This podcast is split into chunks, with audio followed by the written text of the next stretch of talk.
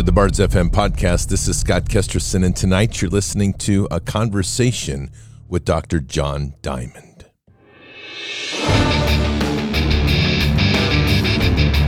This war is real. Fighting is everything. Even though I walk through the valley of the shadow of death, I will fear no evil. Tempt not the righteous man to draw his sword. Conviction, righteousness, ruthlessness. To understand tolerance, you have to understand the line of intolerance. War is the teacher, soldiers are the students. They become the bards of war. Good evening, Patriots. And today is Tuesday. I to look at the calendar. I can't believe it. Tuesday, December 13th in the year 2022. And there's a lot of things happening naturally. But tonight, we have a great interview with Dr. John Diamond, who I met up at the of the signing of the covenant or the covenant event that the Resistance Chicks had up at Plymouth Rock a couple months ago.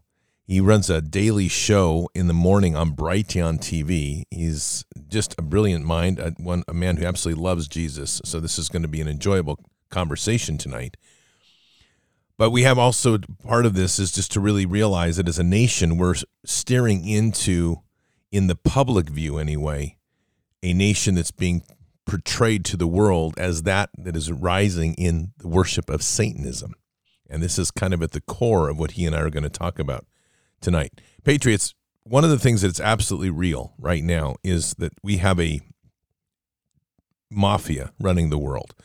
And as part of that, they're gearing up to literally slay everybody's money and make sure everybody is shorted on shorted on food. Bank of America today actually announced that people need to be prepared to have extreme losses in cryptocurrency the we are seeing the migration of money out of funds. Uh, Beyonce pulled out 1.9 billion today out of her funds. So there's a lot of people pulling money out, knowing that something very big is coming. Make sure you take good care of your wealth. Patriots, will the lack of red wave during the midterms lead to a more emboldened Biden? More wasteful government spending, higher taxes, a deepening of inflation? And how do you protect your hard earned savings from chaotic financial markets? The answer? By diversifying your retirement savings with real physical precious metals with Birch Gold Group. Text BARDS to 989898 for a free info kit on protecting your savings with gold in a tax sheltered account. Birch Gold has almost 20 years' experience converting IRAs and 401ks into precious metals IRAs. Text BARDS to 989898 and claim your free, no obligation info kit now. Don't let the left devalue your savings. Own physical gold and silver in a tax sheltered retirement account from Birch Gold. Birch Gold has an A plus rating with the Better Business Bureau and thousands of satisfied customers. Text BARDS to 989898 and secure your future with gold. Do it today. Check that out, Patriots. Birch Gold. Text 989898 and text the word BARDS. You won't be disappointed. Now, Patriots, I want you to hear this before we get started tonight. I want you to hear this report from a local news agency well, I'll tell you, this speaks volumes to where we're sitting as a nation.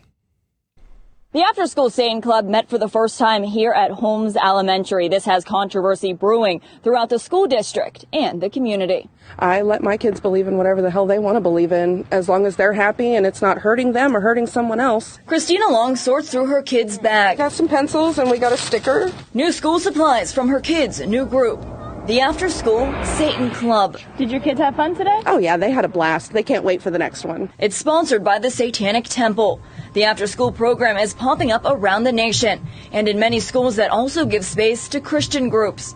In Ohio, there's three Lebanon, Eaton, and now Wilmington. We look to Satan as a symbol for standing up to tyrannical authority. To us, Satan is a symbol. Um, it's like Santa Claus or the Tooth Fairy.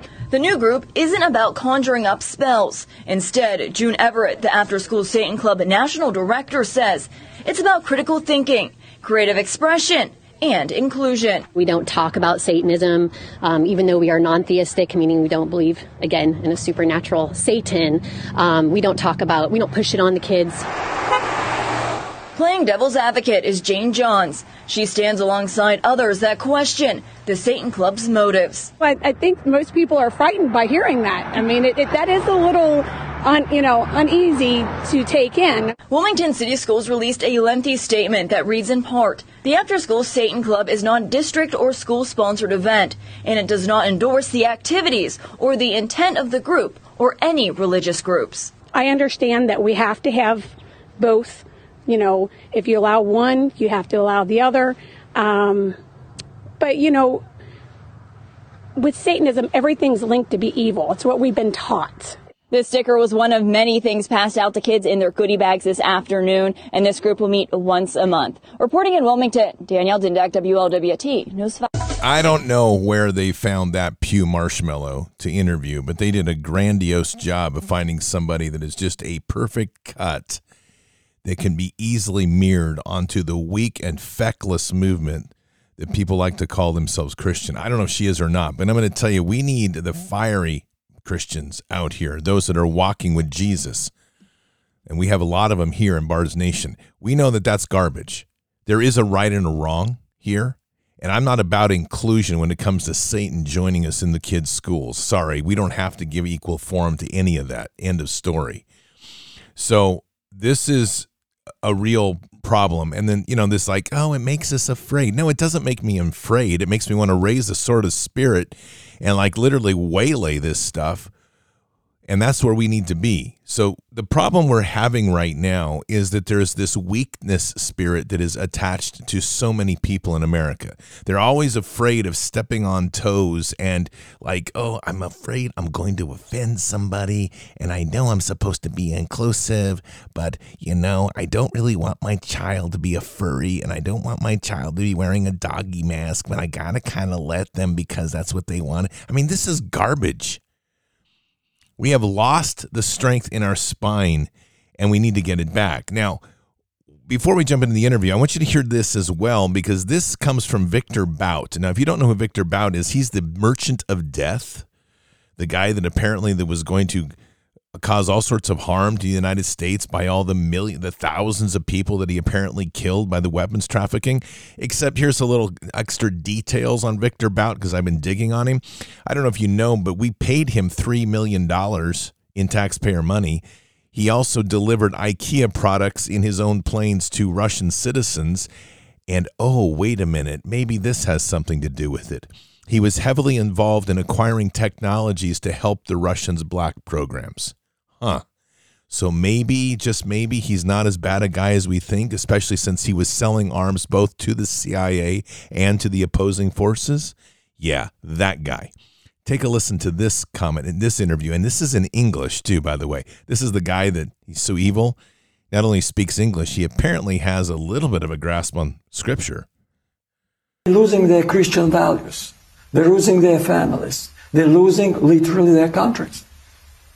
It's not anymore the same country. We knew America, who used to be a model for entire world and lead and be an example. You know, like they say, a shiny town on the, you know, sparkling town on a hill. And this is, of course, pity. It was a strong country who was really a, you know, industrial might. You know, this one. And look, for 30, 40 years deindustrialization, drug problem, crime waves. You can understand, and I feel more empathy to American after this experience than I would feel any hate. More empathy than hate for this country. I feel more empathy than I would feel any hate. And that's in imperfect English, and yet that's a Christian value of the merchant of death. Are you starting to get the picture about how evil our government is? I hope so, because this is where we are having a choice we're going to have to make as a people, and a choice that we're going to have to make every single day, especially when we know that they're going to try to short us on food and starve us to death.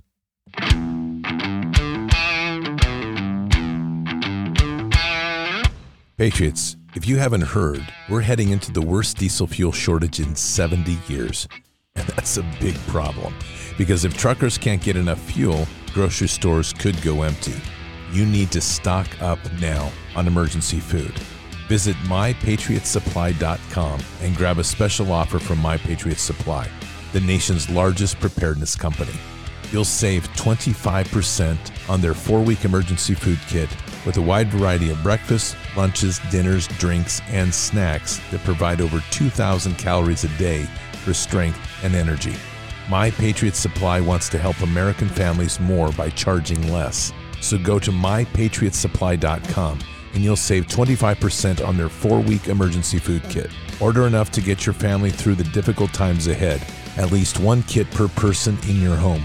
Go to mypatriotsupply.com and grab all the four week kits you need. Mypatriotsupply.com. Patriots, food is security, both mentally and spiritually, and the time to prepare is now. MyPatriotSupply.com. That's what gets your food kits that'll last over 20 years on the shelf. You don't want to miss that. So, Patriots, the moment we are at right now is a crossroads or literally the valley of decision. And all of that's going to rest on us as a nation. We have a raging AI push going on, including Elon Musk, the latest hero for the Patriots to rally around to say he's going to save America single handedly. Whatever. But this other side of us is walking truly within the Holy Spirit and with our walk in Jesus. These are the decisions we now have to make at this juncture. And the only way that's going to happen is if we start stepping forward and leaning in in our relationship with Christ and being forward in our way we walk in this world. So, with that, allow me to introduce to you Dr. John Diamond. Well, Patriots, today I'm really honored to have a very special guest. This is Dr. John Diamond. I met him up at the Resistance Chicks event up in Plymouth Rock, and just an amazing man. He's has a daily Brighteon TV show that begins at 9 a.m. every day. He is a man of God. He's a former police officer, former security uh, professional in the Air Force. Just an, a rich mind and a, and a passion for Jesus. And so we're really excited to have you on, John. How are you?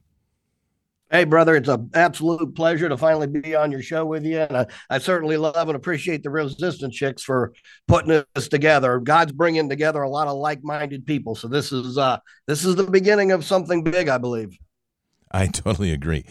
John, why don't you start by telling us a little bit about yourself?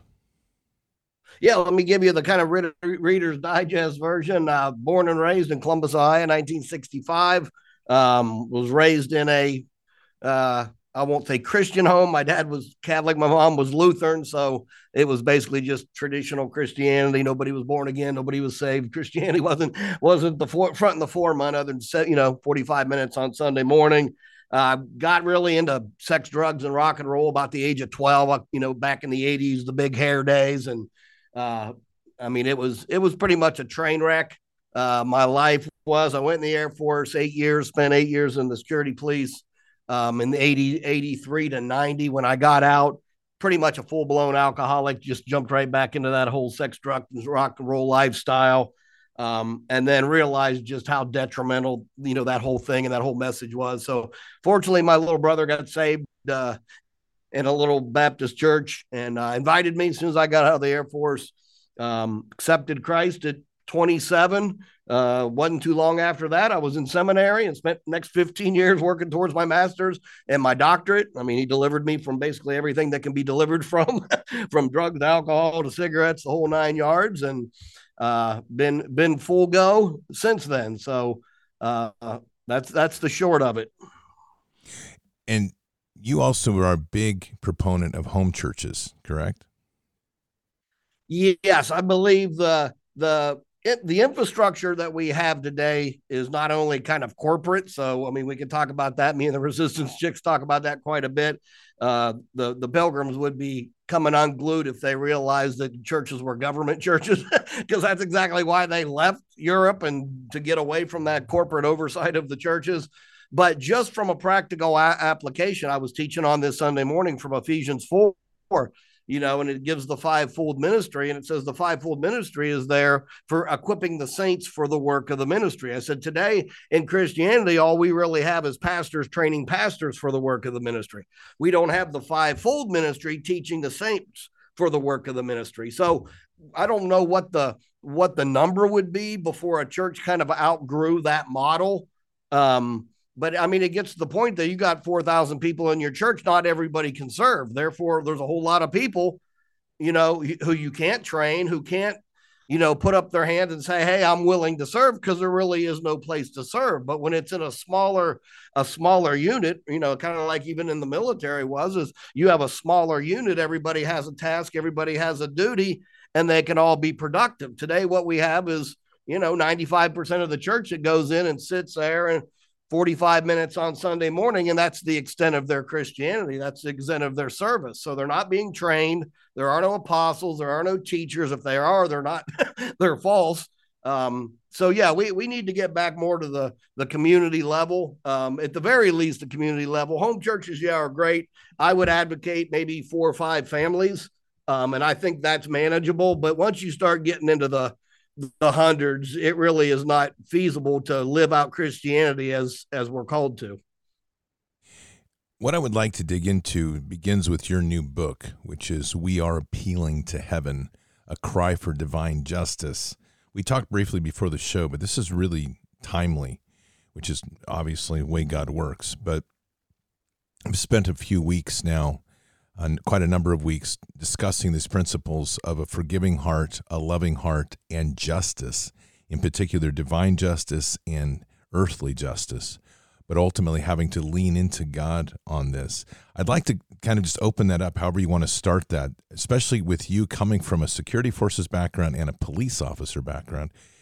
Justice has some very tangible and very visceral realities, as does the need to also have temperance and juggle that place of forgiveness and, and, and a loving heart of Jesus. So wherever you want to begin, John, I'd just like to start there. Yeah, I mean the word justice. I don't even know if I've ever heard one sermon on justice in the new, you know, in the thirty some years I've been a believer now. Um, it is something that's not really taught very often. I mean, Jesus taught about it in the parable of the persistent widow.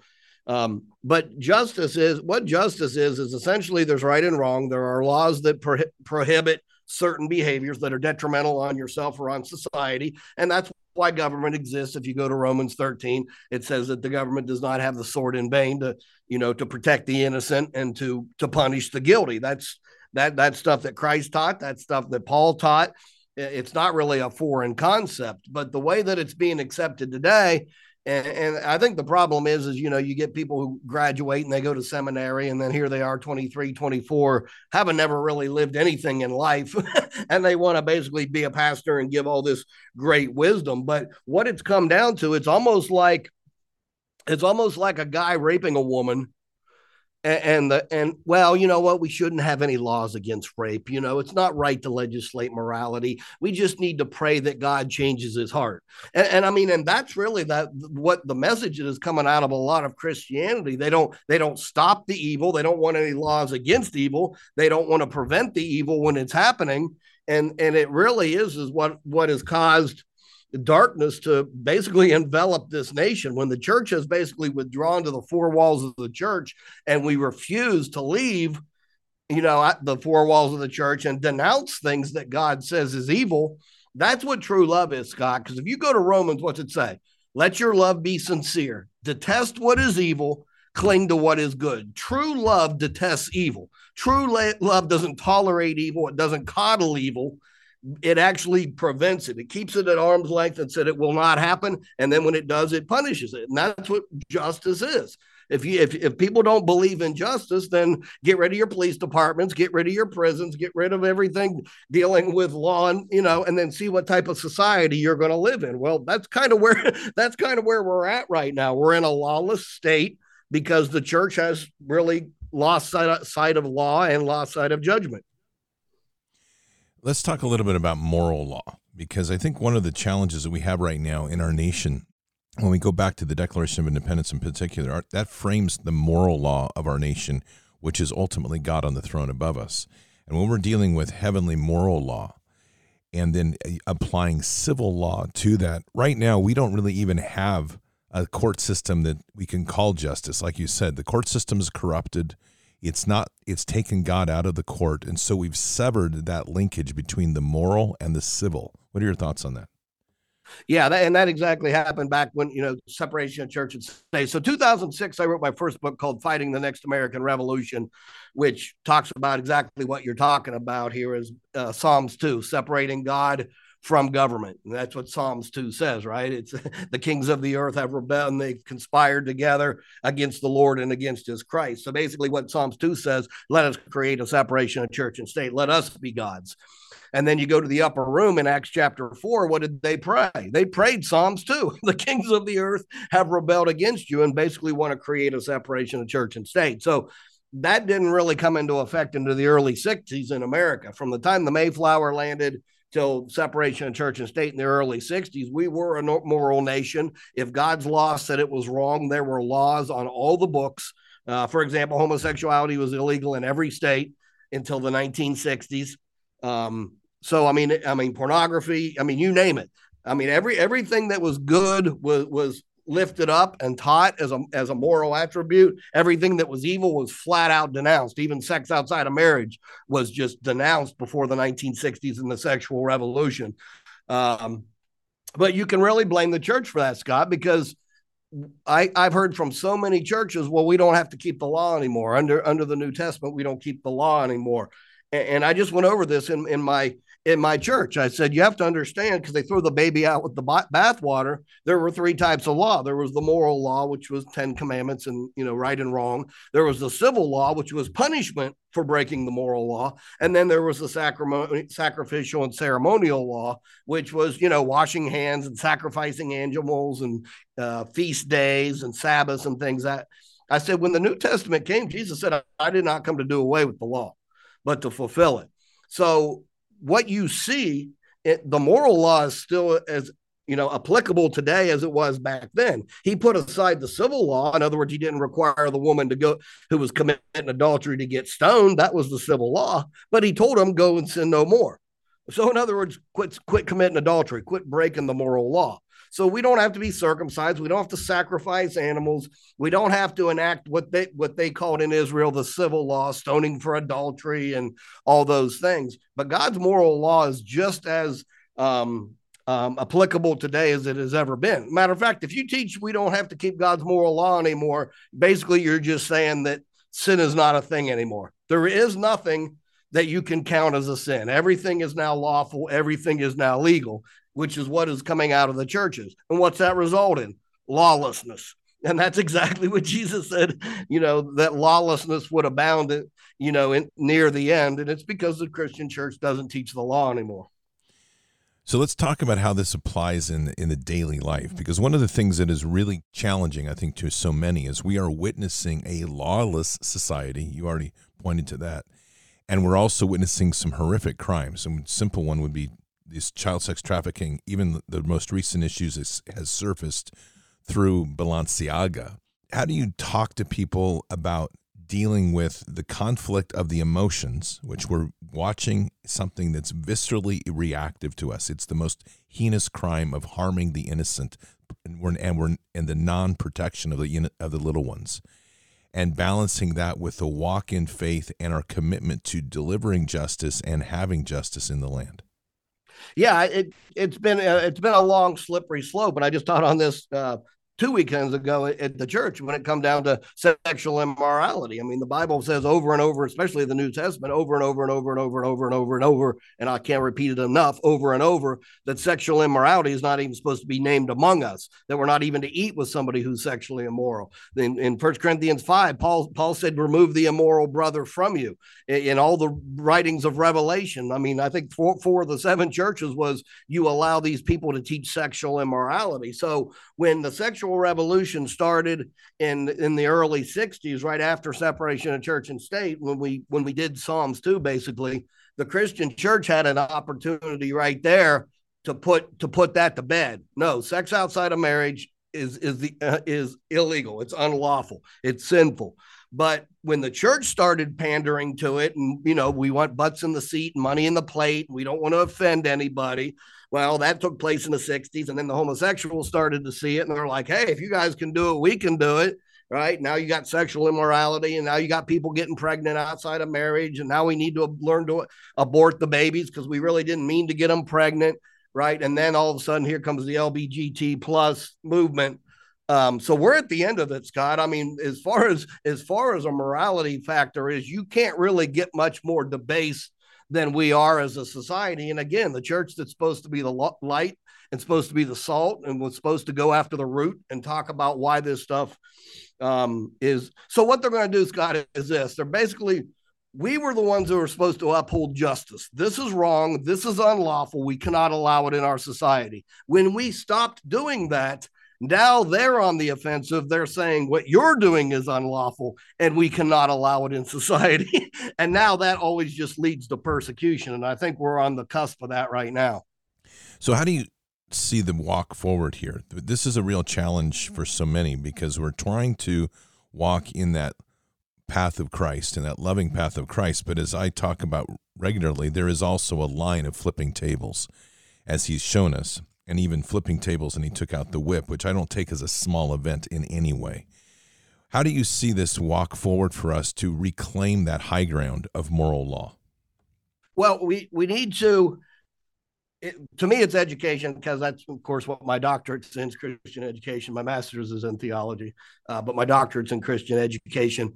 And it really is about uh, retraining the minds of the masses, and especially the Christian church. So when I wrote my book in 2006, and I spent you know tens of thousands if not 20 30 thousand dollars trying to get this out and get the church to wake up nobody wanted to listen so um, i ended up just basically giving up and i'm just like lord i'm done and he's like, No, you're not. This is what I called you. So we had this kind of wrestle with God moment for one entire day. And I said, No, I'm done. I'm not putting any more time or any energy or effort into this. And he said, Sit down and write every lie that you've ever heard come out of the mouth of a Christian or a pastor, which is basically an excuse why they won't do anything. So I came up with 12 and it's a it's a video series that I'm recording over the Christmas holiday called The 12 Lies. And it encompasses every lie and every excuse that I've heard come out of the mouth of a pastor or a Christian. You can't legislate morality. Um, we have to obey every moral law. America was not founded as a Christian nation. Our founding fathers were deists. We're not supposed to judge. Uh, we no longer have to keep God's moral law anymore. All these lies I've turned into about a 15 week series that we're going to be making available to people. And, and to me, that's where it starts. I mean, you can just look at the issue of morality. I live here in Pennsylvania, and there was a pornography case back in, uh, I believe it was like 1812. And uh, the guy had pornography in his house, and there was laws against it and they were like, "Well, we're doing it in secret," you know. And they're like, well, "A lot of things are done in secret. Burglary is done in secret. It doesn't make it lawful." And the conclusion the Supreme Court of Pennsylvania reached, they they basically said this. They said um, the argument today is that they're saying that we can't legislate morality. They said every law is a legislation of morality. It just matters what undergirds the legislation legislation that deifies man or legislation that deifies God. And that's a Supreme Court case in Pennsylvania in 1817. We need to get back to the we need to get back to the understanding of law and justice as the founders understood it, and uh, that's the quickest way we're going to turn this thing around. And what is that process for you? Because I I talk a lot about this. I think you and I share. It's interesting to to hear that you are you've been doing this in your teachings in the last few weeks, which is parallel to what God put on my heart. It's parallel to what a number of other good pastors in this nation and other voices that I know have been doing. So obviously, in my opinion, God is driving home this idea of forgiving heart, loving heart, and justice to understand the importance of resetting all of that. And what too often happens when we talk about these things, we talk pretty big in euphemisms and we don't really talk about the action of what the process is to empower people to reclaim that high ground. And I'm kind of putting you on the spot here, not intending to in any way to make you uncomfortable with the with the question, but I, if you have some thoughts on this, I would really be interested to hear. Yeah, I mean, the the the problem that we have, and I deal with this is in most of my books, especially the first book, the uh, Fighting the Next American Revolution, we have to understand. I think there's a whole lot more people that agree with us, Scott, than agree with the masses. Uh, they just happen to have, uh, you know, the media and the uh, universities and the public schools and Hollywood. They got control of all of the major influencers. Um, and what God showed me in 2006, there's basically like five institutions you got the church and the government. Those are the only two authorities on the planet. But you have three more the Hollywood, the media, and the schools that have no authority. They can't make you do anything, but they can influence the way you think and the way you see things. That then will influence the church and it will influence uh, it will influence government. So what you what we're doing um, with with Brighteon, what you're doing here, and we can talk about this a little later in the show with with the podcasts across this nation. These these are the mountains that we need to take back. The, the entire organization, the entire infrastructure of America is off the rails. I mean, you can't point to one institution that is not severely broken, if not apostate. The government, the church, the media, the schools, Hollywood. I mean, it is all flat off the rails. So I think what we're starting to see since COVID nonsense hit is that people are coming out of that. You know, it says in uh, Revelation, come out of her, my people, lest you partake of her sins. People are coming out of that, and people like you and people like me, um, the frontline doctors. I mean, people are coming out of that Babylonian system, and now we're putting in place a, a new infrastructure um, that I think will lead lead things back the, the way they need to go. I'm only a part of that. You're a part of that. But again, we get back to what I said at the beginning, in Ephesians 4, training the saints for the work of the ministry. Every single occupation in America when America was founded was trained by the seminary. I don't care if you were a journalist, I don't care if you were a medical doctor, I don't care if you were a legislator. Everybody went through basically a seminary type of educational worldview, Christian worldview system. Now what has happened is we've broken this up and okay, here's a journalism school and here's a this school and here's a that school. And that's why we're so fragmented and so disconnected today.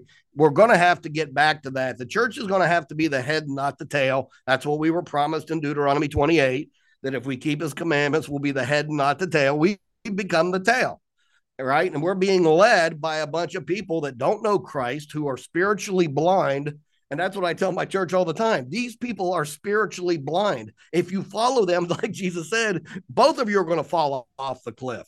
So that's what we need. We need to take back the, the leadership, the headship is what Christ intended the church to be. And I see that in a couple of ways. I see that one in terms of as education, which you've mentioned, which I think is education informational. So I mean, literally, this is an informational spiritual war to try to really make build the awareness and to establish what the right and wrong actually is.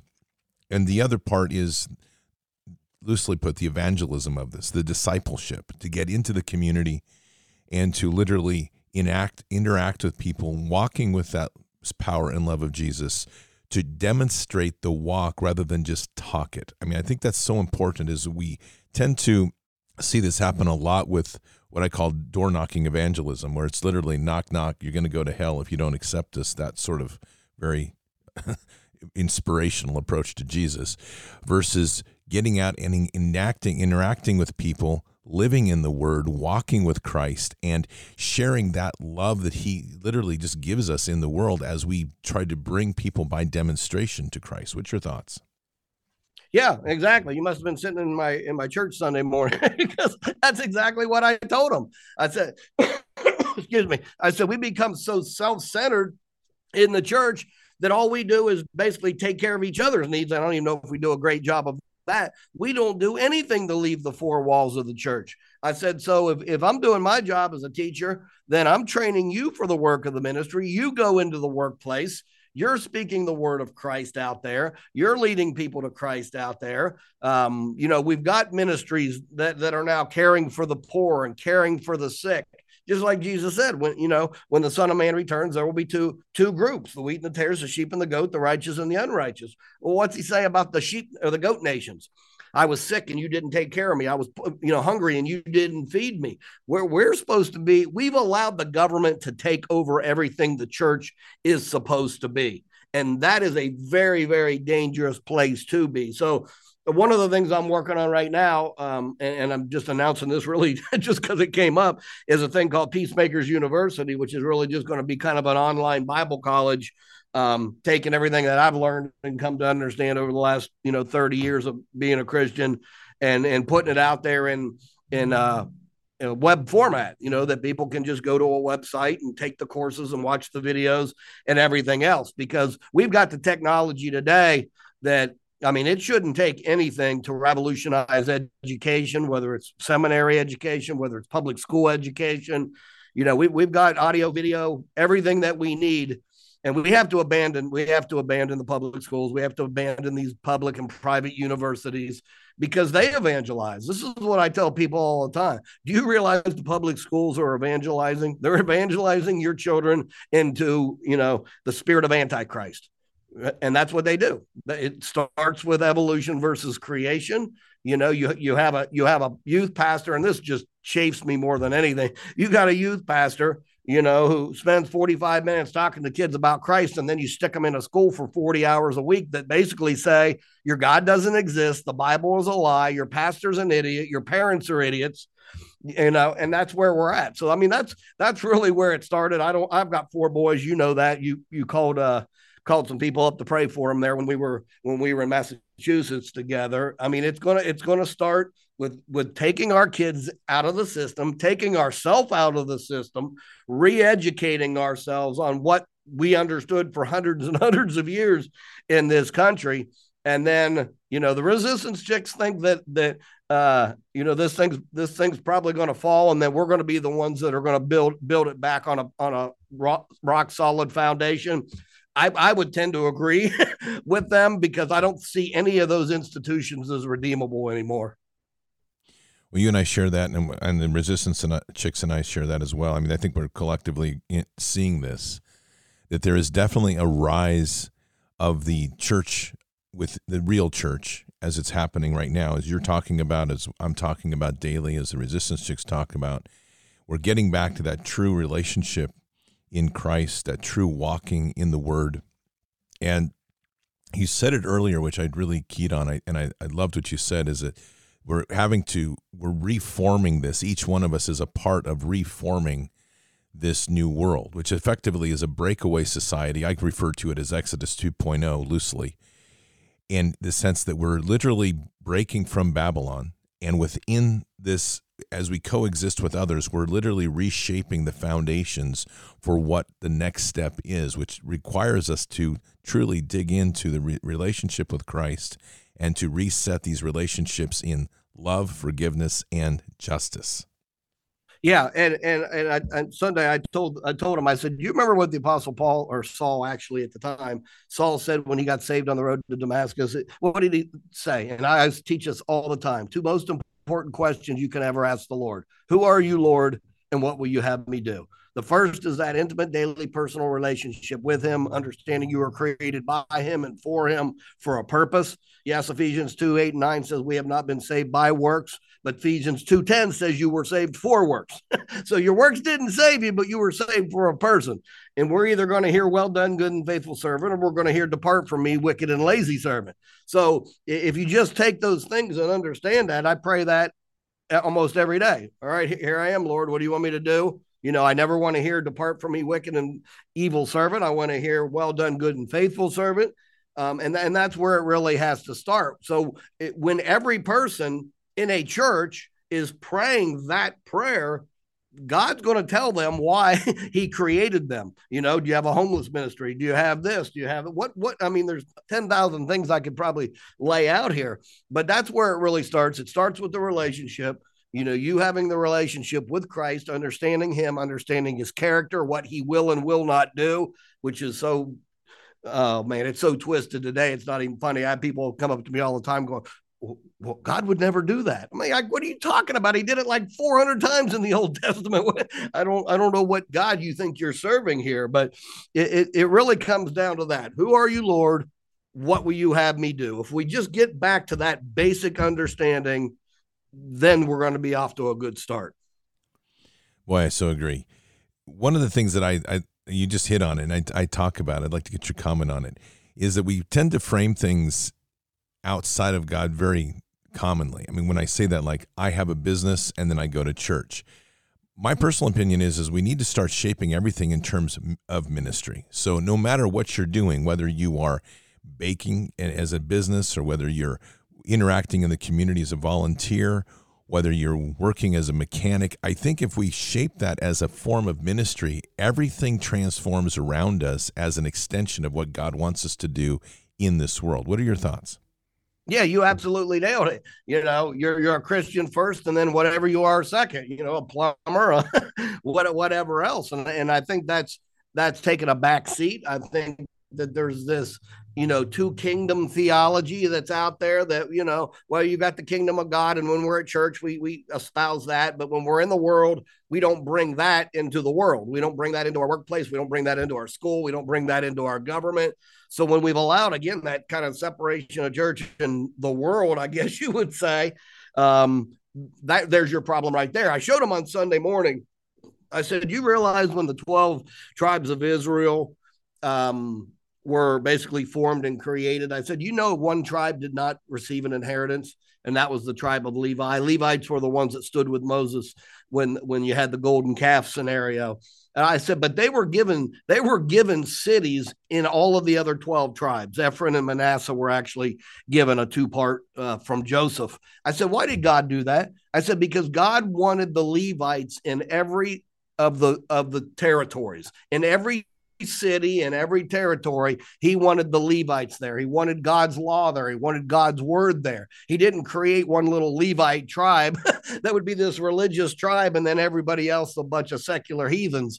Um, that's exactly that's exactly the same principle that we're dealing with in the world. I mean, I look at my little town here and it's not very big, and you probably got 30 churches. And all right, well, good. What are they doing? Nothing. if they're not leaving the four walls of the church and they're not talking about morality, um, uh, even Thomas Paine, when he wrote Common Sense, he said that the Christian ch- church is here to watch over the morality of a nation. That is our job. That's not the government's job. That's not the Supreme Court's job. God, the laws of nature and nature's God outranks the Supreme Court. It outranks the president. And we're supposed to be the ones, we're supposed to be the ambassadors that are telling them that. And if we would do that, then we'd be off to a, a pretty good start in, in that area. Let's talk about your new book. And I, am really interested to hear. Tell us a little bit about this. So, um, to the, I said 2006, I wrote my first book. Um, went on 10 years, and you know nobody's listening. Nobody, nobody's doing anything. So, um, in 2012, I was praying Second Chronicles 7:14. If my people will humble themselves and pray, well, I got to the point where it said pray, and I realized that all that scripture is telling me to do is pray. It's not telling me what to pray. And that's that's when it really hit me. I was like, wait a minute, what is wrong and how do you fix it? That that's exactly what I began to pray about. Okay, Lord, yes, we know the nation's in trouble. What is wrong and how do you fix it? And that's when he led me to Psalms 2 the, the problem with the world is, and it pretty much always has been, is the government rebelling against God. It's the spirit of Antichrist. So when you in, in my book, I've got an entire chapter called the divine chain of command. Um, back before man was created, there was a divine chain of command. You had God, the archangels, and the angels. Well, guess what? One archangel, Lucifer, decided to re- rebel against God's authority and led a third of the angels with him. And that that is the satanic delusion: is that you can be God. So then you go to the Garden of Eden. And what was the very first thing? you will be like the Most High God. So what you have is is these two theologies, these two competing kind of worldviews that either you deify God or you deify man, because that's what Satan wants you to do. He don't want you to look, look at him. He just wants you to deify yourself that way, you get to the true understanding of Romans 13 that all authority comes from God, and anything that that uh, strays from that authority is really the spirit of Antichrist, and we see it, uh, Scott, right through the through the Old Testament. Uh, you know, I open up by telling people there there are two groups of people: the children of God and the children of the devil. And and people don't like to hear that. Christian folk don't like to hear that. You know, because oh, God loves everybody and we're all God's children. I'm like, no, Jesus, Jesus told the Pharisees, you're of your father, the devil. And they're like, well, if we lived in the days of our father, we wouldn't have killed the prophets. He's like, dude, you're testifying against yourself that you're not the children of the prophets, you're children of the people who killed the prophets. So you can follow those two genealogies right from the Garden of Eden. When, when he said your your seed will have enmity with their seed, you had Cain killed Abel because they, he was righteous and his brother was wicked. You had every prophet that God ever sent through the Old Testament killed by the children of the devil. Then they killed Jesus. Then they killed the apostles, and then Stephen got up and gave him the history of the history of the world and said, "Now you've just killed the guy the prophet said were coming." So we're seeing that manifest itself today. Scott, it, it really shouldn't surprise us if you're theologically in tune with what the word says that there there will be a polarization. And when Christ returns, there will be the separating of the sheep and the goat, the, the wheat and the tares, the righteous and the unrighteous. So we need to try to be saving as many people from the fire as we possibly can because the, Satan has deceived a lot of people. And if you saw my te- heard my testimony at the beginning, I was one of them people. I was walking with both feet right in the kingdom of darkness and was proud of it and would promote it but I was blind. And once somebody finally told me the truth and shared the truth with me, that's when I was basically converted into the right kingdom. And that ultimately is our function. I just love love the way you're saying that because that's so true. I mean, once you're converted in, you're just on fire for the kingdom, which is absolutely fantastic. I want to talk a little bit about your event in September and and a little bit about what we're doing here because I think this will be good news for Patriots. Obviously, you and I had a brief chat beforehand on a, an initiative this year in 2023 to set up at least 500 county-based podcasters the the objective is to set these up so that the news is local, that everything that is related ultimately comes down to local. So there can be if you're going to talk about a national story, it has to be connected to a local impact. If, but the idea is to really focus on county level news and to put it through a biblical lens. And this other part of the simple framing is that every show is going to need to end with a prayer. There's a lot of pieces about that that we're starting to assemble, and that's going to be a big push in January.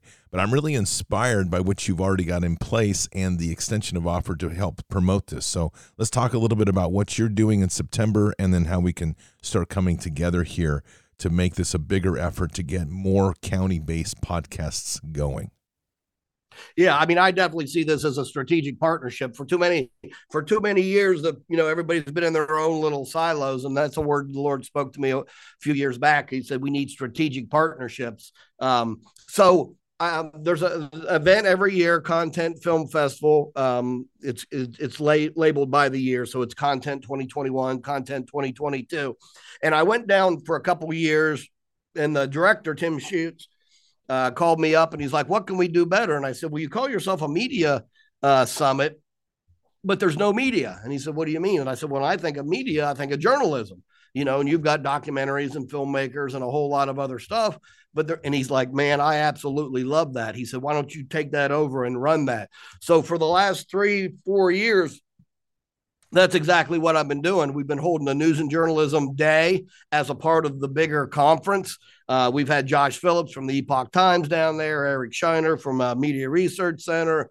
Um, quite a few of the Brighteon uh, people have been down there either as uh, uh, uh, workshop teachers or as keynote speakers. And it really is taking off. So it was held at Capernaum Studios which is where they filmed season one of The Chosen, uh, working studio set, beautiful place down there run by Tammy Lane. Well, it is basically outgrown. It, it's outgrown itself, and I think the media part of it is is what has done it because you have, you know you have filmmakers and screenplay writers and everybody else but this news and journalism thing is really starting to take off because you have so many people wanting to do podcasts and video podcasts. So it has grown in a mega church. When I, we talked about a mega church, a huge church in uh, in Houston reached out and said, "Look, you guys have outgrown that studio. Why don't you come and hold it um, here at our location?" So that's exactly what we're doing at the Ark Church down in I think it's Conroe, Texas, outside outside of Houston. Um, and this thing is going to be able to hold a ton of people. Uh, we're going to have master classes teaching people how to set up a studio like you would see uh, my studio on America Unhinged every morning, uh, whether it's just a podcast, and that's where we would welcome your expertise. But we're just trying to draw together all these experts who will help train the saints for the work of the ministry, just like Ephesians 4 tells us we're supposed to be doing. I do see a really important strategic partnership here, and we will talk more about that as we move forward for sure. Because I think it's really critical that we. I mean, this whole thing was put on my heart by God, and it's it's no surprise that you would talk to me about somebody who related to you, which is wonderful, and truly to try to mobilize that ground effort to where we're starting to put focus again on the local areas in which we live, and to highlight that in terms of news and information and also the importance of framing things through a biblical lens. And as we continue to work that and train that, I think that we are really empowering the ministry at the most ground level and the most important ground level for all of this so that people can be energized, empowered, drawn to the Lord, awakened, however many different adjectives we want to put to that. But it's something that I find is, I think that God has identified as he does perfectly that this is one of the great gaps in understanding how we move forward. We're so quick to always look at the strategic and we're so remiss at focusing on the local. And I think that's one of the true gifts that God is giving us here is to get our focus back to the most important, which is daily breaking bread and interacting in our community in the many different ways we do. Yeah, and ev- everything has to be grassroots. So whether we're even talking about just a you know home church, a, a grassroots you know effort there, everything has to be grassroots. Because if we expect it to come from the top down, then the the enemy realizes that if it's it's top down controlled, then all you, you got to do is get control of the top. Whether it's a denomination, whether it's a church, whether it's a media outlet, whatever it is, you get control of that. You control everybody down down the stream so to speak. But if everything is a grassroots movement they can't come in and control all the individual people which is really the way i think god intended it to begin with. All the early churches were you know home churches and uh, you know they met in their homes. That's what it says the whole way through the through the new testament. Um, we, we need we need to start breaking away and i think that's going to end up happening um, once the people start praying exactly what I said, who are you, Lord, and what would you would have me do? When I moved to Pennsylvania from Ohio, me and my wife found a church that we that we liked, and we said, well, why don't we join there? So we met with the pastor, and I said, hey, look, I'm, we're not pew sitters. We, you know, our Christianity is not 45 minutes. I said, I've got you know all these theological degrees. You know, I, I I'm not coming asking to come on staff. I'm not asking to be paid but you know i teach i can do small groups. My wife has degrees in music. She uh, you know is on praise and worship team and they're like well we really don't need anybody in those areas. And i'm like well thank you. And we never went back because i realized i'm going to stand before almighty god and give an account for whether or not i use my gift times and talents to advance the kingdom of god. And i'm sure there's got to be churches out there somewhere that would use us. So when you have more people at the grassroots level who are willing to be used and you've got the the ownership of the church who won't use you, find another church. Start your own church. you know, I mean, whatever we got to do to be active for the kingdom of God, we have to do because we, we are going to hear, well done, good and faithful servant, or depart from me, wicked and lazy servant. Those are the only two verdicts that are ever put down at the judgment seat. Well, I so agree. John, where can people find you? I'm, i know you're on Brighteon and your website, so talk a little bit about that, please. Uh, yeah, Brighteon TV. Mine is the first show every day. They have me on there because I am more, you know, faith based media rather than just, you know, people who are just reporting the news or the the jabs or other things. So mine's the first one on there. I, I open up with a scripture verse every day. Um, you can go to my website, which is AmericaUnhingedRadio.com. Um, and on there, I have the Appeal to Heaven book. We've just put it on there for free. You can download the PDF. You can listen to the audio book.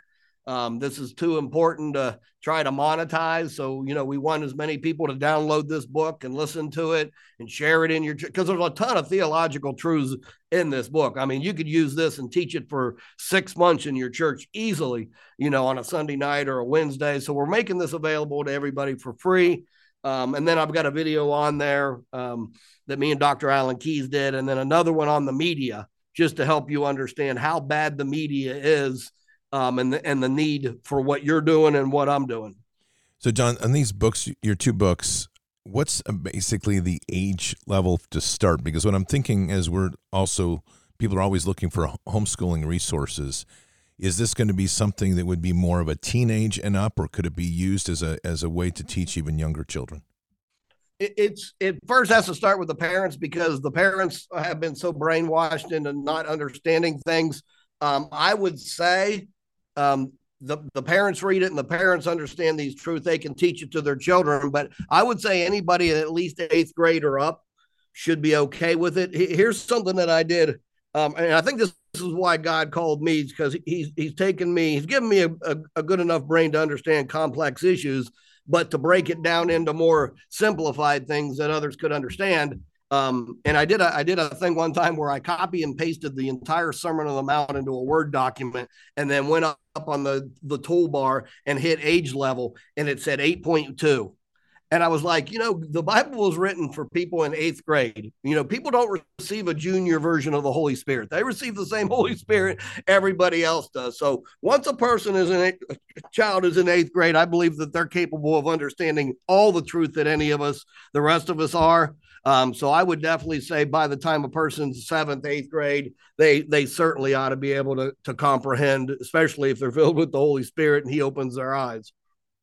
Yeah, that's fantastic. Well, John, we always close with a prayer, and I would like to in- invite you to lead the prayer today. Yeah, no, that's that's great. I, pre- I appreciate you having me on. Um, uh, one of the things that the book is about is imprecatory prayer, which is something that doesn't get talked about too often time, but it's basically just calling God in. And that's really what we that's really what we need today. We need to be we need to be calling God in and not um you know the the the prayers are, are like lord bust them in the mouth. Lord break the arm of the wicked. Lord break the teeth off the ungodly. I mean there's 25 imprecatory psalms in in in the book of psalms. 25 so it's not a little a, a little thing. But uh, what i do in the book is i actually have a prayer card uh, and you can go to appealingtoheaven.org and you can actually find the the prayer card on there that we're trying to get everybody to kind of pray this this unified prayer. Um, so I'm just going to go ahead and pray. Ask people to go to appealingtoheaven.org. That's one of the websites that we can do. So let me close in prayer. Uh, Father, we just thank you for this day. Uh, we thank you that you are still a Lord of justice and that Jesus taught in the parable of the persistent widow that if we continue to come to the supreme judge of the universe, that we will receive justice for those who try to oppress us. So, so whether it's in the medical industry, whether it's in the government industry, wherever it is, that you are the God of justice. We are not to avenge ourselves, but you taught very clearly you said that when the son of man returns will i really find faith on the earth so we just pray that your righteous judgment would be poured out upon this earth that, that we would show the love and the mercy and compassion of Christ, but at the same time, we do not put up with and tolerate those things that you say are evil. And we'll give you the praise and the glory for it. In Jesus' name, amen. Amen. Thank you, John. It's awesome. So, again, your your website? Uh, appealing to is just the book, but my Brighteon site is americaunhingedradio.com. That's where you're going to find most of the stuff. That's awesome. John, it's been a pleasure having you on today. It's always great to talk, and really was great to see you and meet you up at the Resistance Chicks events, the Covenant. And I do look forward to talking to you a great deal more about this event in September, which is we that will start to take shape here in the next month or so. So we'll pin down some specifics and be able to share that and kind of move that event forward. Yeah, and I'm going to have an entire news and journalism week on my show, which is I do that, that sometimes uh, and we'll have you on to talk about what you're doing. We'll have one entire week dedicated to raising up, you know, raising up the saints for the work of the ministry. That's fantastic. Well, John, I hope you have a very blessed day. Thank you again. It's awesome, awesome conversation. Look forward to working with you this year. Absolutely. God bless. Appreciate you having me on the program today. You bet. God bless you, man. Talk to you soon. So, Patriots, that was Dr. John Diamond. And really great guy. Really enjoyed um, talking to him, meeting him up at the Resistance Chicks event, and also this great interview here. There's been a lot of questions about signups and so forth about the radio, or I'm sorry, the podcasting county by county podcasting program. We're going to set up an actual sign up on the website, so don't worry. Uh, no one's going to get missed or lost we're just I'm letting people know now and trying to we're building a really good network of support podcasters that are going to be part of this. And uh, a lot of good voices and, and good wisdom that's going to be coming to this. And we're going to make those interviews a focal point for a lot of January. We're going to have the event in will be part of this event here that Dr. John Diamond's talking about. That's going to be in Houston I'm also working, I've already talked to and, and set a tentative date in June for another event in Yuba City at Glad Tidings Church.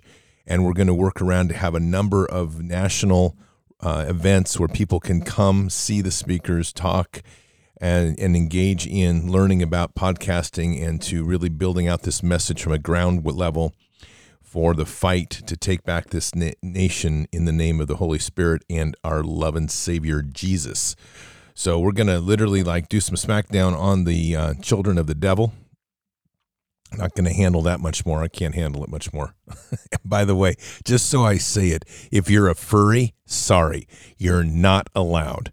You're to be rejected at the door. So just just keeping it real here because we are we're going to be God-loving patriots in this event. No furries. Ugh. All right, Patriots. Hey, thank you for being here tonight. Keep your head up and your eyes forward. Never bow to evil. Never relent. Always press into the fight. God is with us. He'll never forsake us. And in the end, God will always win. But we are here in this time, in this place, for just such a time as this. We're at war. So walk boldly and fearlessly with Christ. Occupy the land. Expand the kingdom. Subdue the enemy.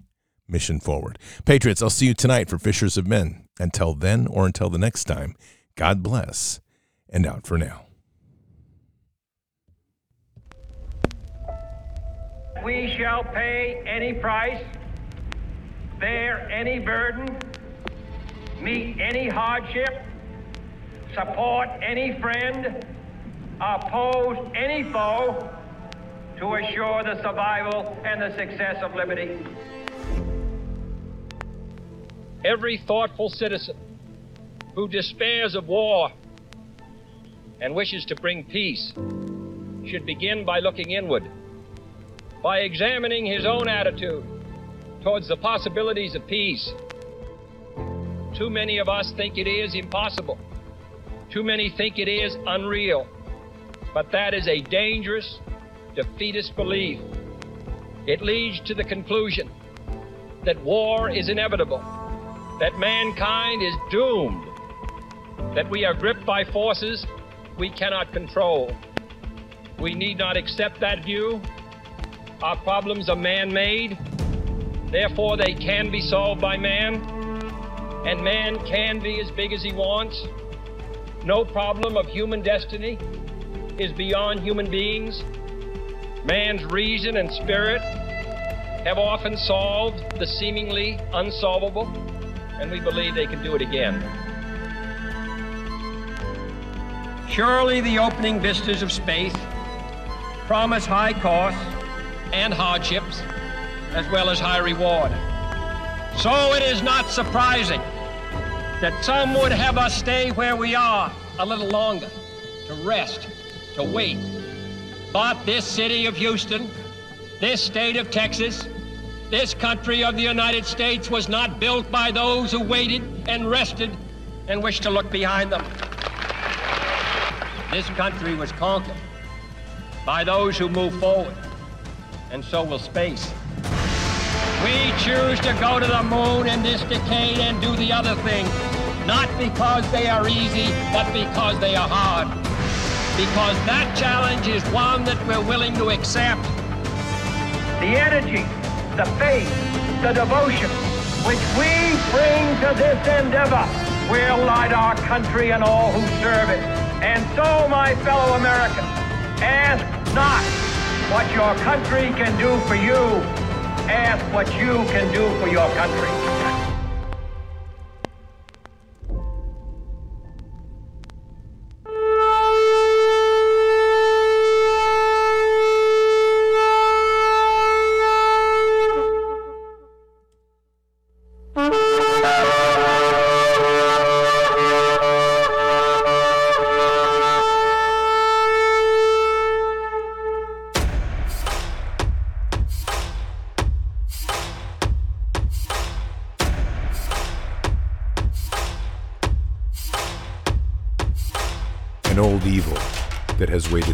Thousands of years to show its face. It has only one intent to destroy God's light and to enslave. It has no scruples. It has no rules but one to win at any cost. But we will never bow, for we are the remnant that will hold the line. This is war. We fight we push. We climb. We never give in. we become the nightmare that evil didn't know could exist. We pray. We stand. We live by the words, In God we trust. We fear nothing. We are the light that can never be extinguished. We are patriots. We are the digital army that will help deliver God's wrath.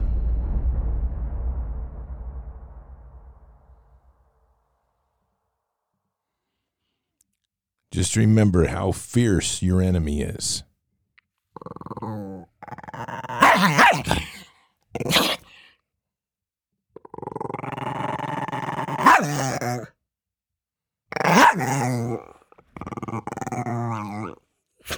Chihuahuas.